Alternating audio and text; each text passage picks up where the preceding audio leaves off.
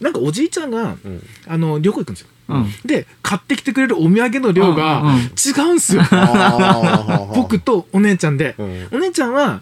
ちょっとなんですけど、僕ドーンってこれ何かなってちょっと子供ながらに思いながらもやっぱ嬉しいですよ、うんうん、働き方ライブ。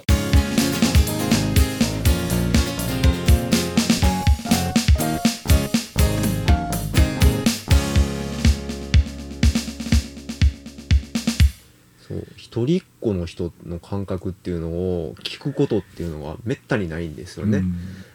私らの年代って一人っ子の方が少ないんですよ、うんうんうん、そうですね、圧倒的に少ないんで、はいはいはい、一人っ子の方がどういう風な人生を歩んできたかっていうのはほぼわからない、うんうんうん、わからない中で藤原さんのそういう話を聞けるっていうのはすごい貴重ですよね。小沢さんも兄弟いらっしゃるんでしたっけ？はい、僕姉がいます、はい、うん、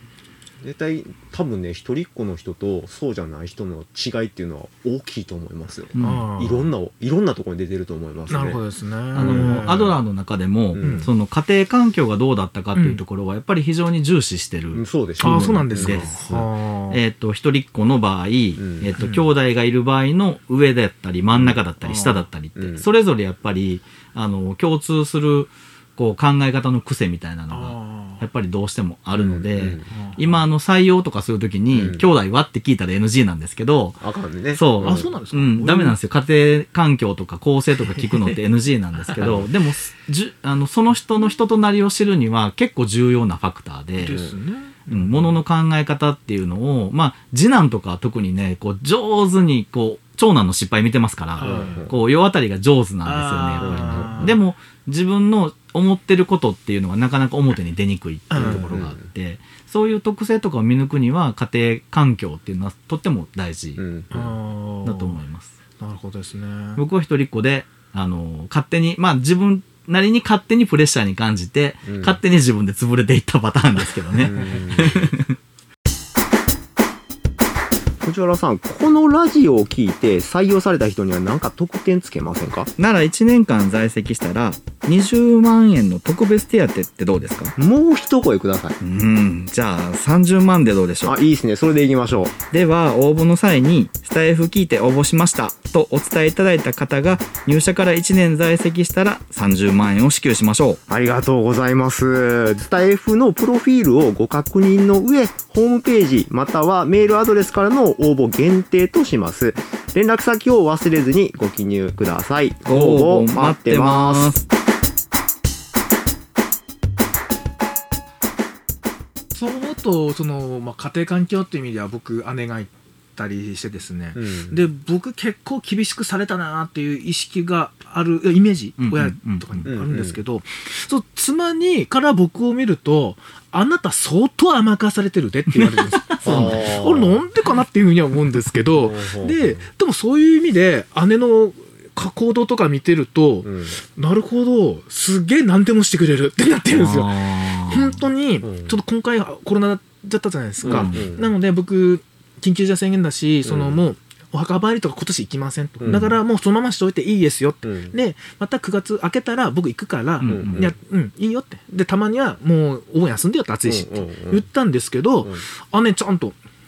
お墓掃除してですね、うん、自分で巻いてとかですねでそれ去年もしてるんですよ、う